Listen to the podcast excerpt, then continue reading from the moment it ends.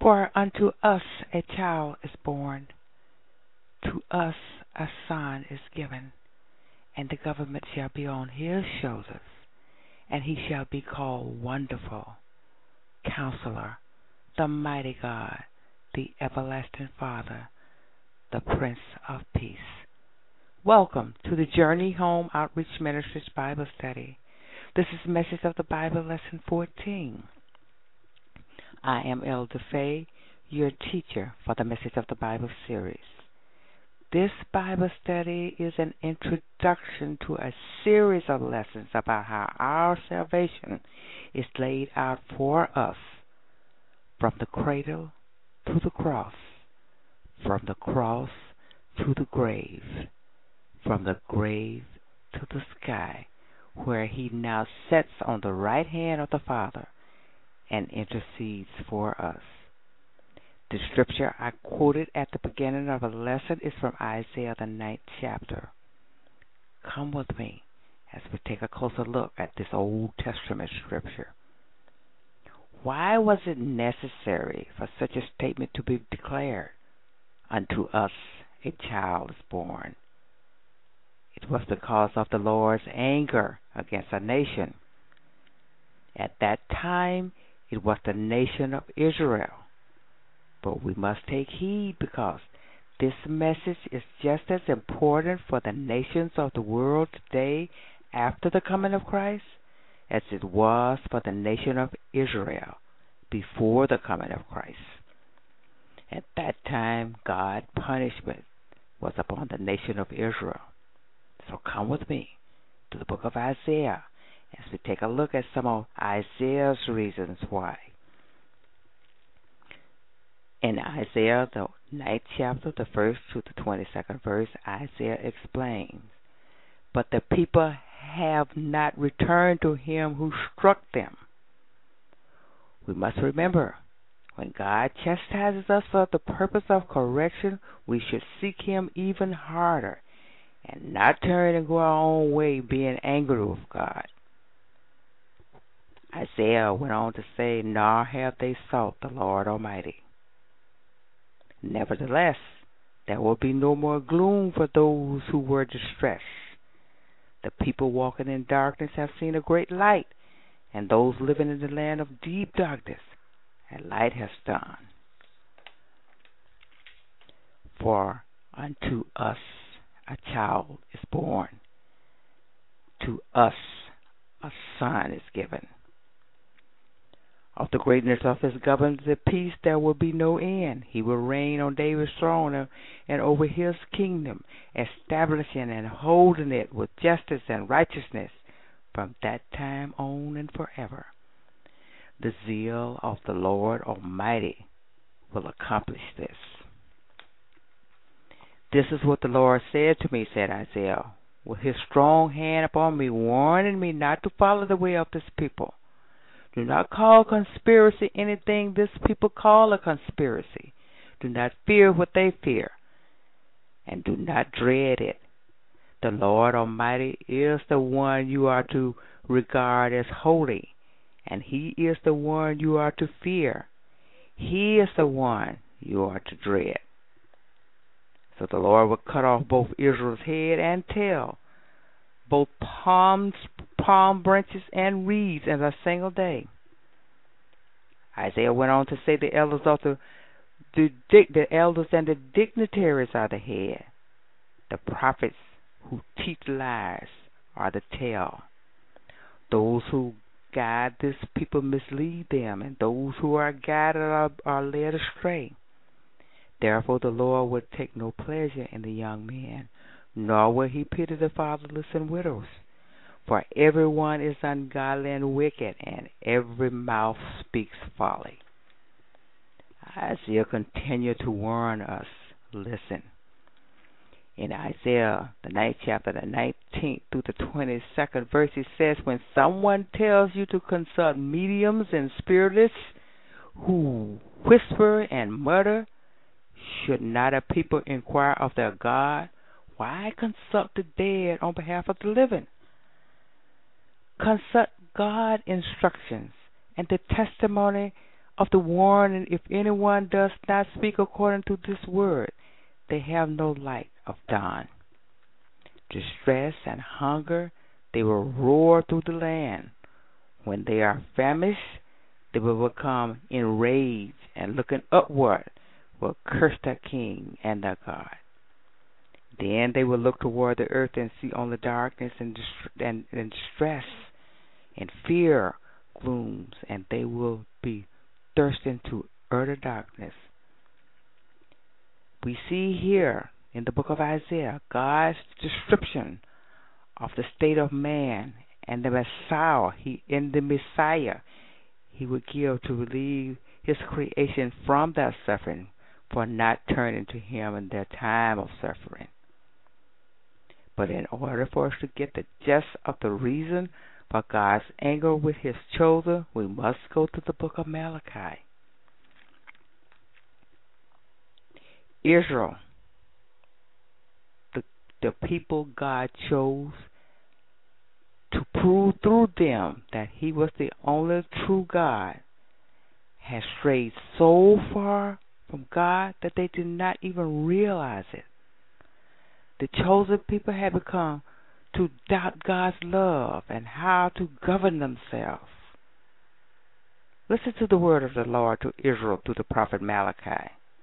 The name Malachi means messenger. God sent a messenger to his people. So come and follow me as we listen to the conversation between God and his chosen people. In Malachi, the first chapter, 12 through the 12th verse, God said, "I have loved you, said the Lord. But you ask, how have you loved us?"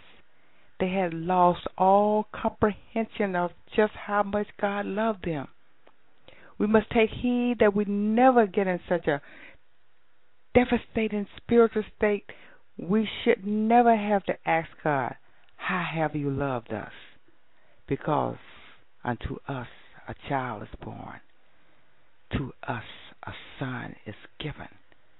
God went on to say, "Was not Esau Jacob's brother, declared the Lord? Yet I love Jacob, and Esau I have hated, and I have turned his hill country into a wasteland, and left his inheritance to the desert jackals."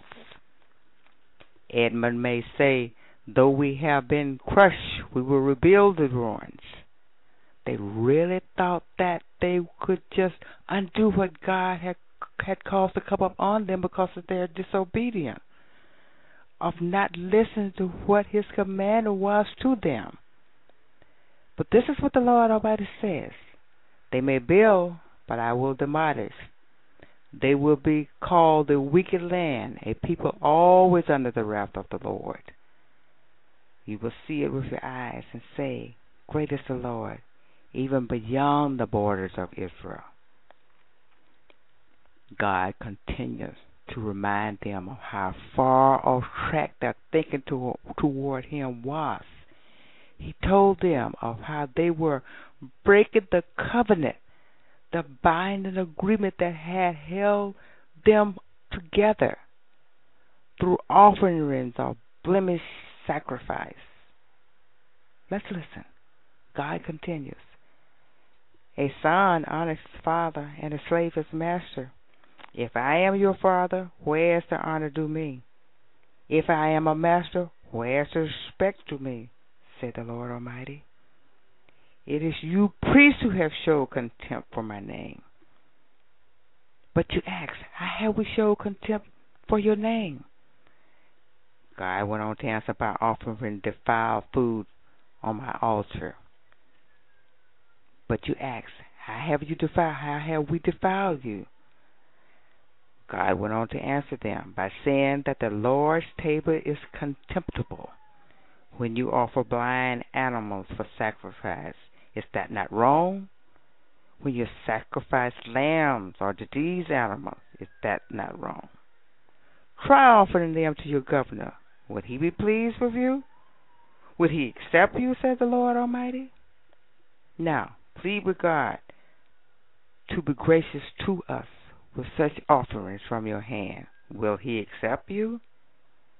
Oh, that one of you would shut the temple door so that You will not light useless fires on the altar. I am not pleased with you, said the Lord Almighty, and I will accept no offering from your hand. My name will be great among the nations, from where the sun rises to where it sets. In every place, incense and pure offerings will be brought to me, because my name will be great among all nations, said the Lord Almighty. But you profaned it by saying the Lord's table is defiled, and his food is contemptible. And you say, what a burden!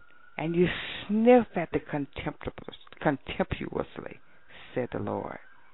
When you bring injured lamb of these animals and offer them as sacrifice, should I accept them from your hand, said the Lord? Cursed is the cheat who has an acceptable male in his flock and vows to give up, but then sacrifice a blemished animal to the Lord. For I am a great king, said the Lord Almighty, and my name is to be feared among the nations. We take a look at Malachi, the third chapter. God has said, you have spoken arrogantly against me, said the Lord. Yet you ask, what have we said against you? You have said, it is futile to serve God. What do we gain by carrying his requirement, by carrying out his requirements and going about like mourners before the Lord Almighty? But now we call the arrogant blessed. Certainly, evildoers prosper, and even when they put God to the test, they get away with it. For the disobedience of the nation of Israel before Christ, and for the disobedience of the nations after Christ, there is still hope. For unto us a child is born, to us a son is given, and the government shall be on his shoulders, and he shall be called Wonderful, Counselor, the Mighty God, the Everlasting Father, the Prince of Peace. Please join me at our next week's Bible study for part 1 of the series of how our salvation and reconciliation back to a right relationship with God is laid out for us as we study the cradle, better known to us as the manger. Please join me for next week's Christmas Bible study. May the Lord bless and keep you. May the Lord make his face to shine upon you and be gracious unto you. And may the Lord lift up his countenance upon you, and may the Lord give you peace.